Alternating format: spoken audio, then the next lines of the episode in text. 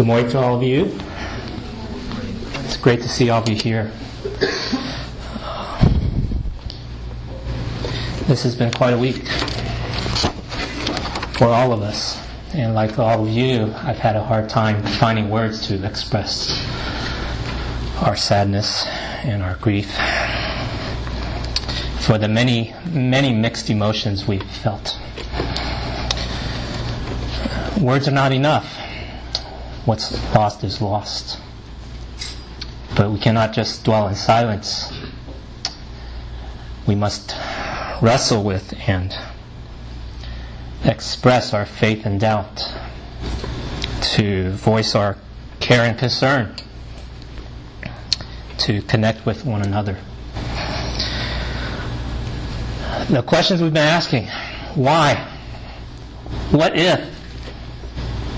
We ask God, why? Why didn't He stop this? He's powerful, He's good, He cares about us. Why do you allow this kind of a thing to happen? Why? Why didn't the school do something? They had some red flags. They had some procedures in place. Something happened already. And two hours later, we ask why? Why is this country like this? And people are free to do horrible crimes like this. We ask why of a family, of our culture. We ask why. And what if? What could we do? Why does it hurt so much? There seems to be two questions that are the most painful and the most difficult. Why is there such violence in this world? And why do people have to die? Innocent people.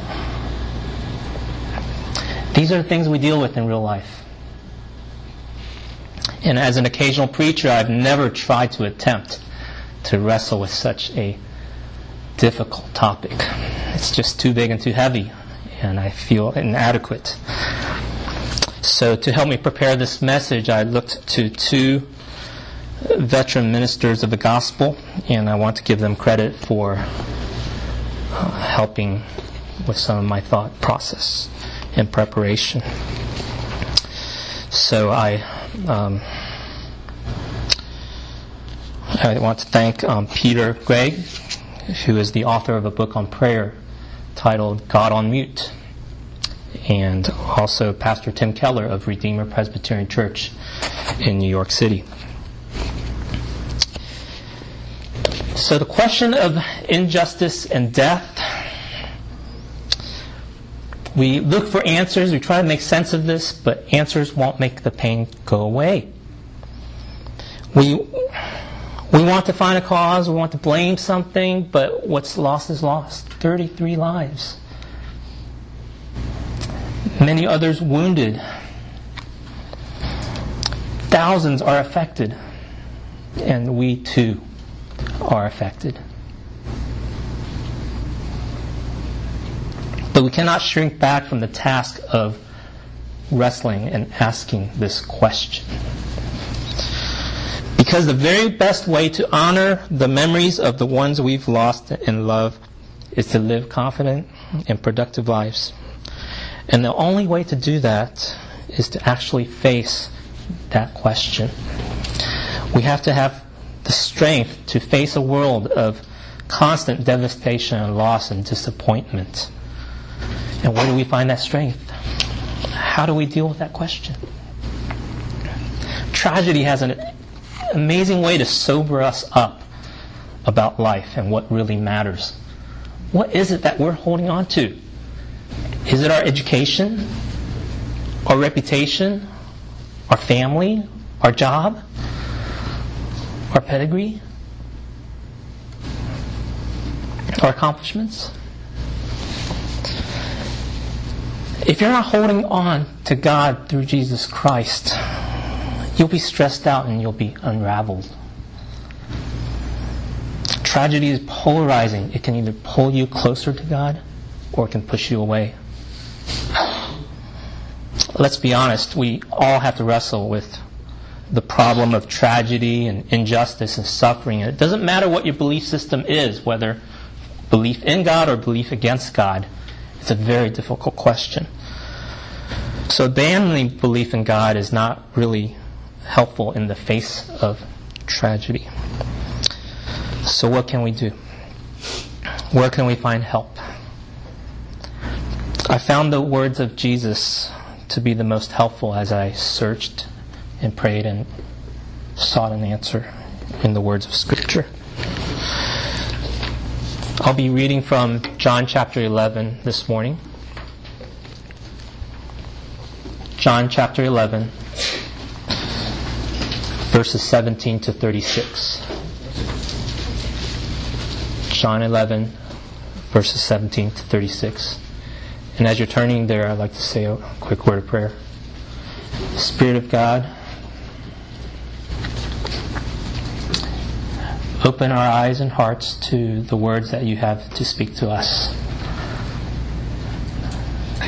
Use the few words that I may share today to penetrate deep into our heart and soul as your Spirit would meet us where we are. Meet us where we are, oh God. Let your words speak powerfully, touch us at our point of need. Help us to find comfort. Help us to find hope. Because we we, we want to believe when we know that you care about us. We pray in Jesus' name. Amen. John chapter 11, verses 17 to 36. On his arrival, Jesus found that Lazarus had already been in the tomb for four days. Bethany was less than two miles from Jerusalem, and many Jews had come to Mar- Mar- Martha and Mary to comfort them in the loss of their brother. When Martha heard that Jesus was coming, she went out to meet him, but Mary stayed home. Lord, Martha said to Jesus, if you had been here, my brother would not have died. But I know that even now God will give you whatever you ask. Jesus said to her, Your brother will rise again. Martha answered, I know you will rise again in the resurrection at the last day. Jesus said to her, I am the resurrection and the life. He who believes in me will live, even though he dies. And whoever lives and believes in me will never die. Do you believe this? Yes, Lord, she said to him. I believe that you are the Christ, the Son of God, who was to come into the world. And after she had said this, she went back and called her sister Mary aside. The teacher is here, she said, and is asking for you. When Mary heard this, she got up quickly and went to him. Now Jesus had not yet entered the village, but was still at the place where Martha had met him. When the Jews who had been with Mary in the house, comforting her, noticed how quickly she got up and went out, they followed her, supposing she was going to the tomb to mourn there. And when Mary reached the place where Jesus was and saw him, she fell at his feet and said, Lord, if you had been here, my brother would not have died. When Jesus saw her weeping, and the Jews who had come along with her also weeping, he was deeply moved in spirit and troubled. Where have you laid him? He asked. Come and see, Lord, they replied. Jesus wept. Then the Lord then the Jews said, See how much he loved him.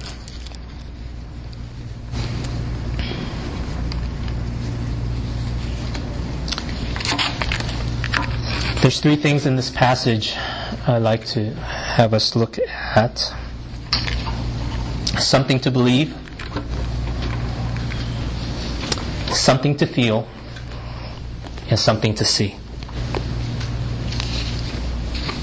something to believe. Martha was asking the why question too in the face of loss and tragedy. See in verse 21. Lord, if you had been here, my brother would not have died.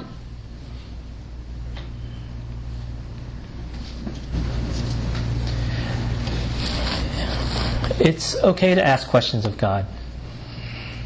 Jesus doesn't say, don't ask questions. Just have faith. God is sovereign. He's in control. He's got purpose and plan.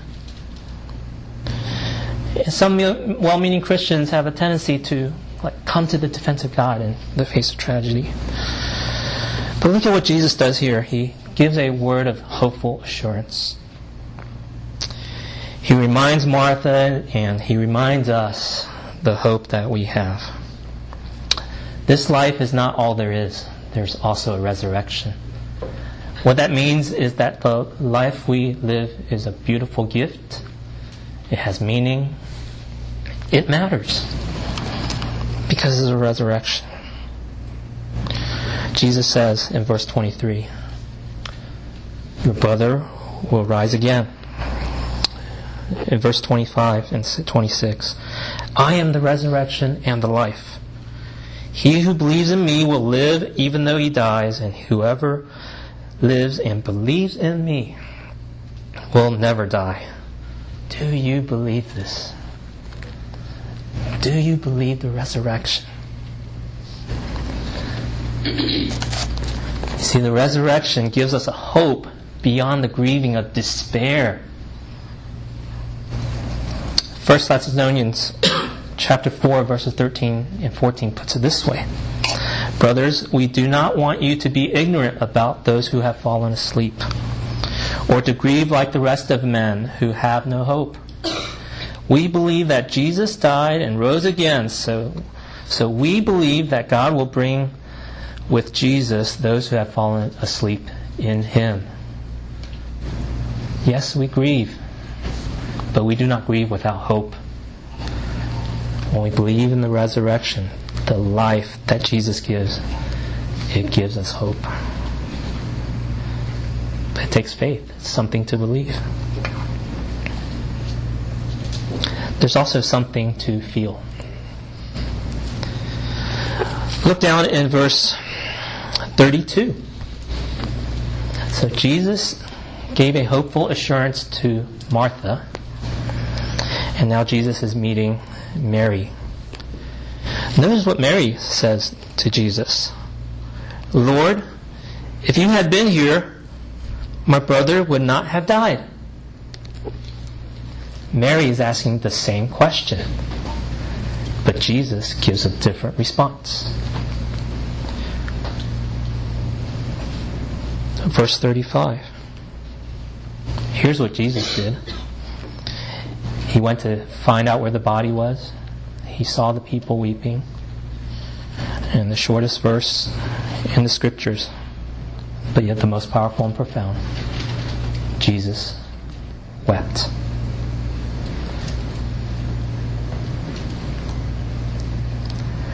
Jesus weeps with those who weep, mourns with those who mourn. The families and friends who have suffered such a tragedy, our God mourns and weeps. God meets us where we are at. Some of us need an answer of hopeful assurance. Some of us need a shoulder to cry on. And God meets us right where we are. No answers, no preaching, no moving forward, no finding a way past this. Just weep. If that's where you are, it's okay to be there. God will be there with you. It's biblical to weep and mourn. Lamentations, we read from this morning. Ecclesiastes, Job, more than half of the Psalms are all laments and expressions of sadness to God. And one of the things that we can do for one another and those that we meet along the way who have been deeply affected by this tragedy is to weep with them Some call it the ministry of presence, to just be there and, and to weep. You see, God feels our pain. God feels our pain. Feelings of anger, pain and loss, our fear. He relates with us the shock and the sadness. And He even relates to us for those of us that are Asian American.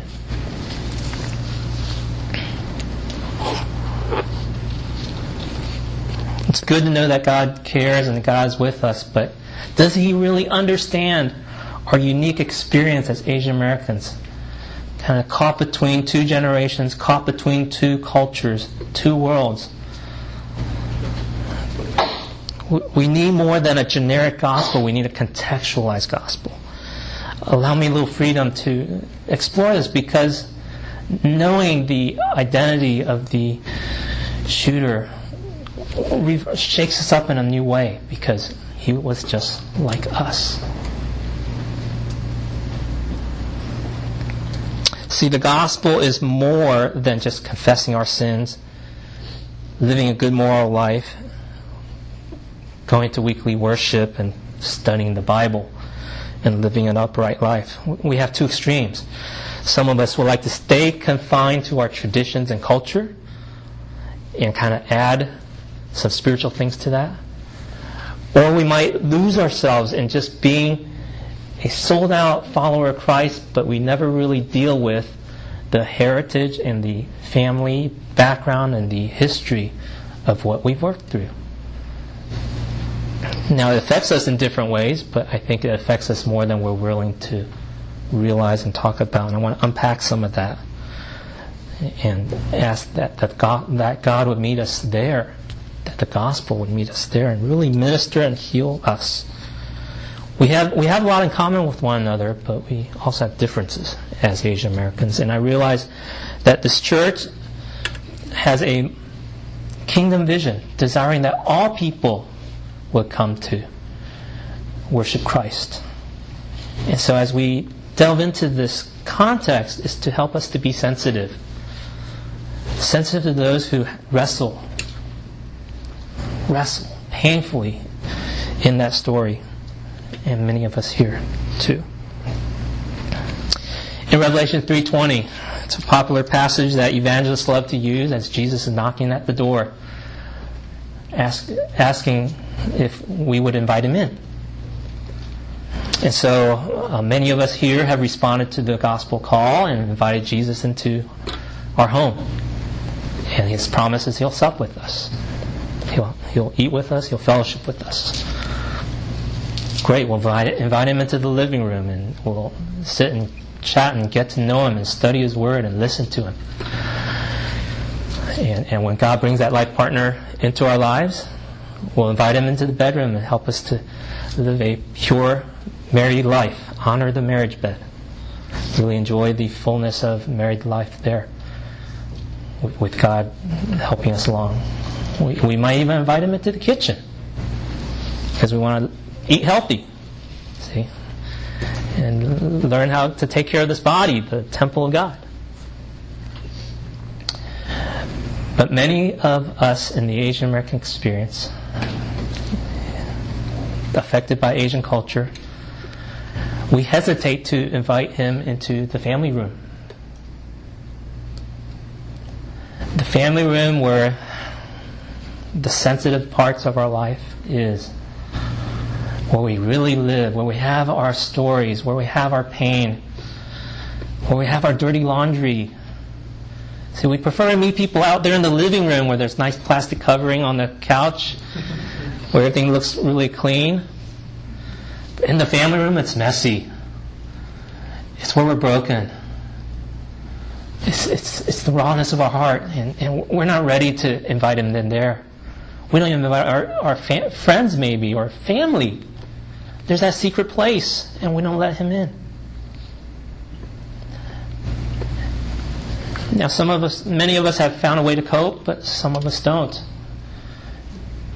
and we move towards addictions, we lash out.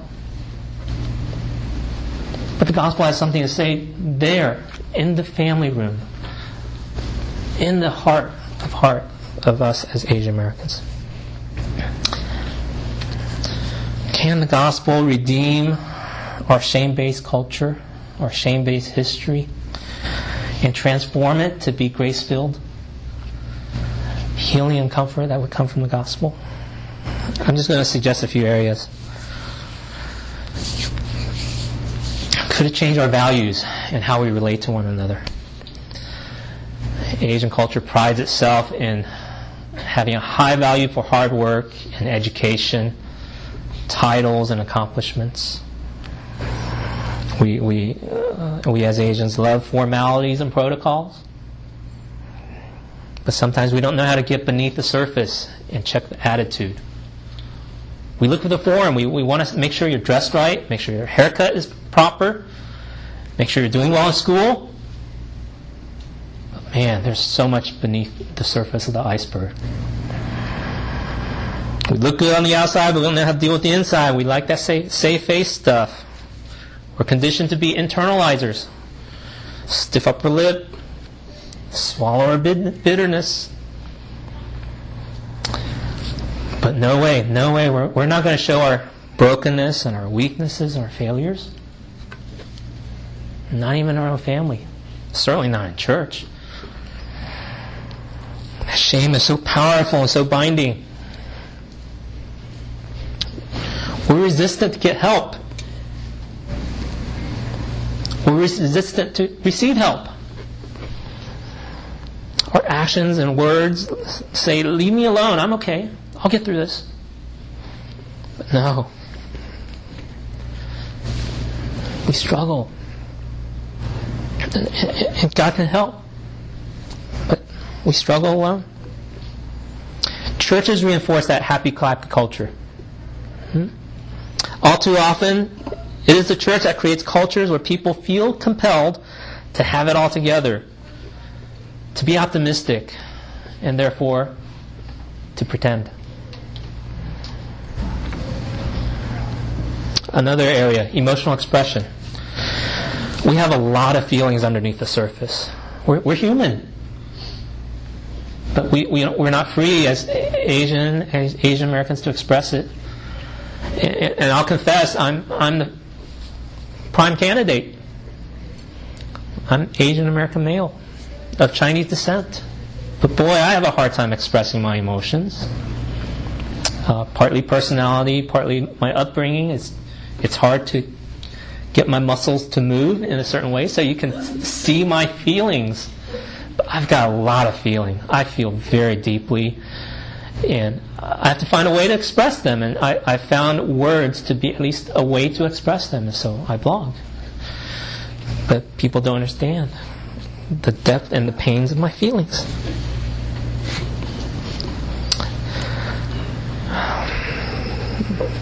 I, I don't know where you, you've been this week, perhaps busy with work, but for me, my tears started flowing on Tuesday as, as the convocation gathered in Cassell Coliseum. The first day was just plain shock, but the tears flowed. It's okay to cry.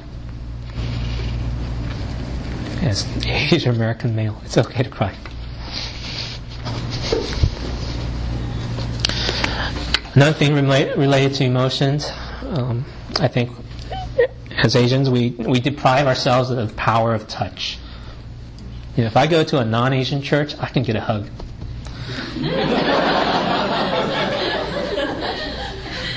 I'm a warm fuzzy guy, all right? But at an Asian church,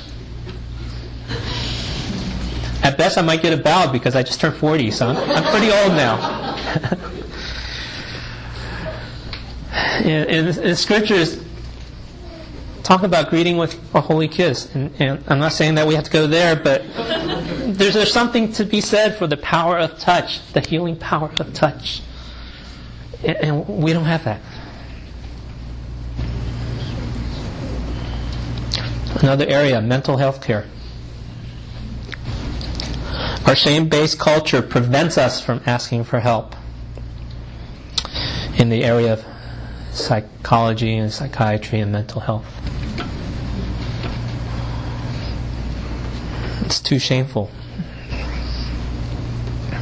We don't need that kind of help. And sometimes we spiritualize. Oh, we just need God. We don't need that kind of help. And there's an Asian philosophy that says life is suffering and we just got to endure it. But no, life is so much more than that. And when we need help and when we're broken, God gives us all kinds of resources to help. I think mental health care is one of them. I think the church can be a safe place for us to show our brokenness, our woundedness, and to begin to find that help. I've needed help at times. So I've talked to counselors and they've helped. It's okay to ask for help.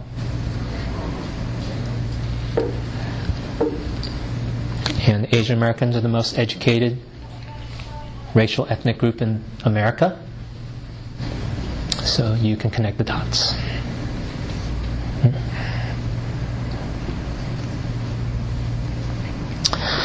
Another area, concern for the outsider and not only being insular.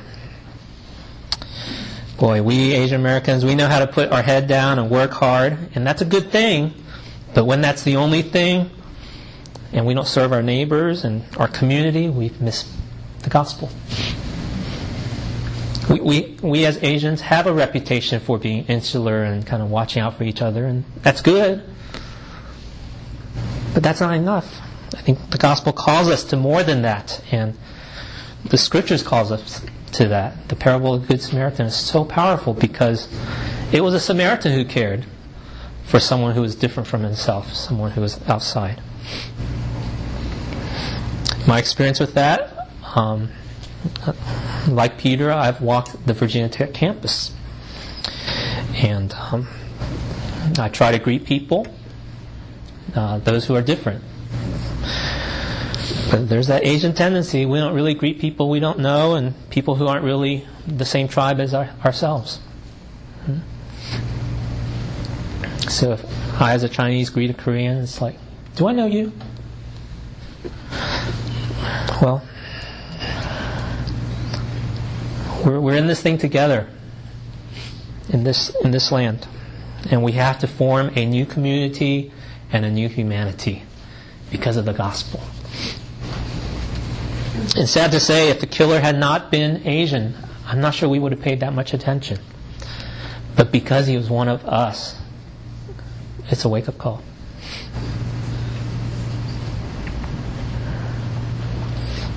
We're concerned. We're concerned for the backslash. We're concerned. We're fearful. It, it, it, it did something. It's doing something to us. Organizations are issuing statements, apologizing. We're, we're not like that. Most of us aren't, but there's something that is hitting deep. One more area a lack of concern for social justice. This is lacking among Asians as well as conservative evangelicals. There's that tendency to be risk averse and over concerned for our safety, and we tend to come across timid and fearful in the face of injustice. There's more injustice in the world, you know. In Africa, in Asia, many parts of the world deal with incredible suffering day after day after day. We need more faith rather than fear.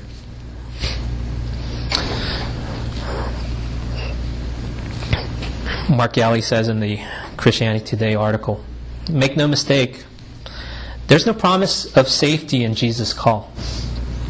As he calls us into frightening arenas, he points us to the wound in his hand and side as if to remind us we are afraid for good reason. It really is a dangerous world. It really does wound us. But while he does not promise us safety, Jesus gives us his peace. Peace be with you.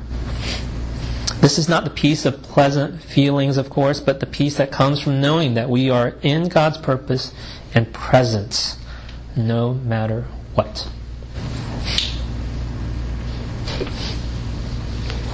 What would church look, look like if the gospel were embodied in such a holistic way?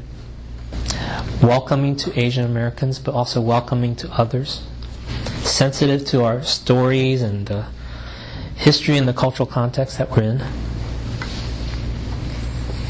A church where you can be yourself and you don't have to explain that same story over and over again. A church where you can find healing and redemption and the help you need when you're broken and when you're wounded. People who can sympathize and understand and walk alongside of you because we are called to be the body of Christ. God uses us now to be his agents of grace and healing and comfort and hope. See, God through Jesus Christ feels with us to comfort and heal us. And out of his love for us, we can be so filled and comfort and heal others. 2 Corinthians 1, verses 3 to 5 puts it this way Praise be to the God and Father of our Lord Jesus Christ, the Father of compassion and the God of all comfort who comforts us in all our troubles so that we can comfort those in any trouble with the comfort we ourselves have received from God. For just as the suffering of Christ flowed over into our lives, so also through Christ our comfort can overflow. See, we're comforted not just for ourselves, we're comforted so we can comfort others. How can we be a church that would overflow with that kind of comfort, that kind of hope, that kind of concern for our fellow man, for the outsiders, to fight, to find strength to fight injustice? The third thing is that we have something to see in this passage. It is on that cross we see the ultimate wonder. On the cross, we sufferers finally see to our shock and to our horror that God knows what it means to lose a loved one. To lose a loved one in an unjust attack.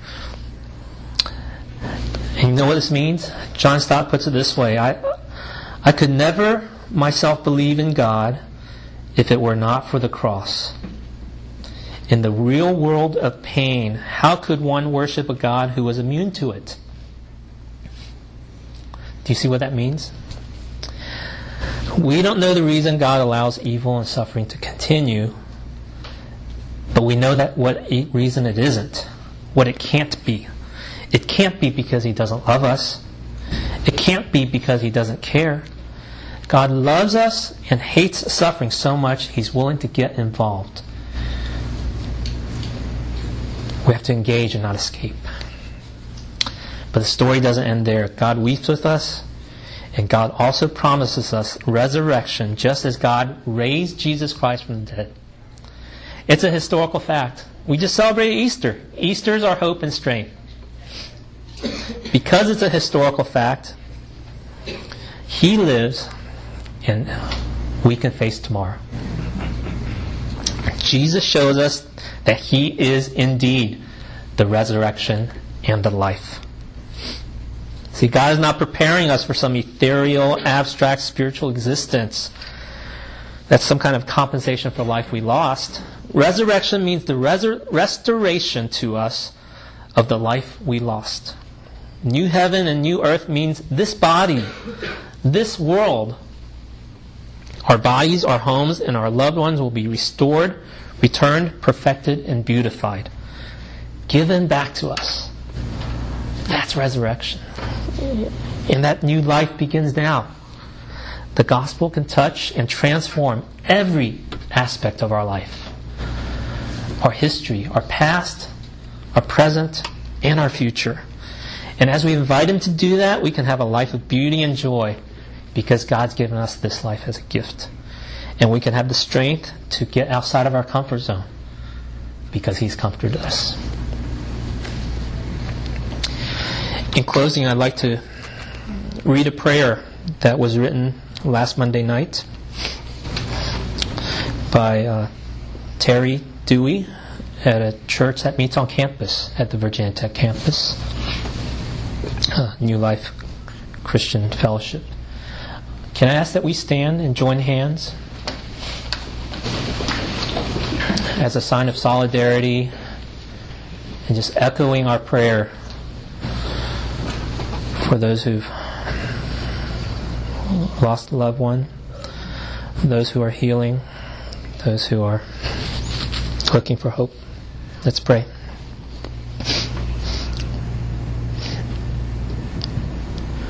Jesus, Son of God, we need you now. We've been attacked. We're, we have been broken. We have been shocked as peace has been ripped away from our lives. We have feared. Of all the people who have asked us how we are doing, you are the one innocent one who asks us how we are and truly understands. You know what it feels like to be afraid, to be unfairly attacked, and to suffer and die. You took the place of each of us when you didn't have to, when you didn't deserve it. Jesus, Son of God, we need you now. Father, you created the lives of each of us and you love each of us. You value our unique personalities, our gifts and skills, and our individual lives. Life you created was killed, and we have lost something precious. Spirit, Jesus asked that you would come after he left, and that you would be our comforter. And we ask you to hold us as we wait and to be with us as we continue to experience grief. We mourn and we invite you to mourn with us. God, we ask you to be with each family and each friend of every person who died. They are loved and we mourn for them. Lord, hear our prayer. We ask you to be with each person who is wounded t- today in body and spirit and with the family and friends of everyone who is wounded. Guide each doctor and nurse who works with the wounded. Guide their hands to heal them. Give us hope. Help us to be faithful to pray for the wounded and please be with them as they heal. We thank you for each person who is there to help bring safety on campus, for each policeman and emergency worker who helped us and our friends. We ask you to be with them and bless them as they have blessed us and to heal them from all they have witnessed. We ask you to walk with us through all that come, to be a light to our path for each step we take in this dark and confusing time.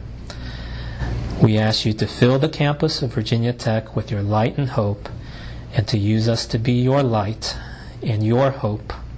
Help us to listen, to mourn with all our friends who are mourning. Lord, hear our prayers. In Jesus' name, amen.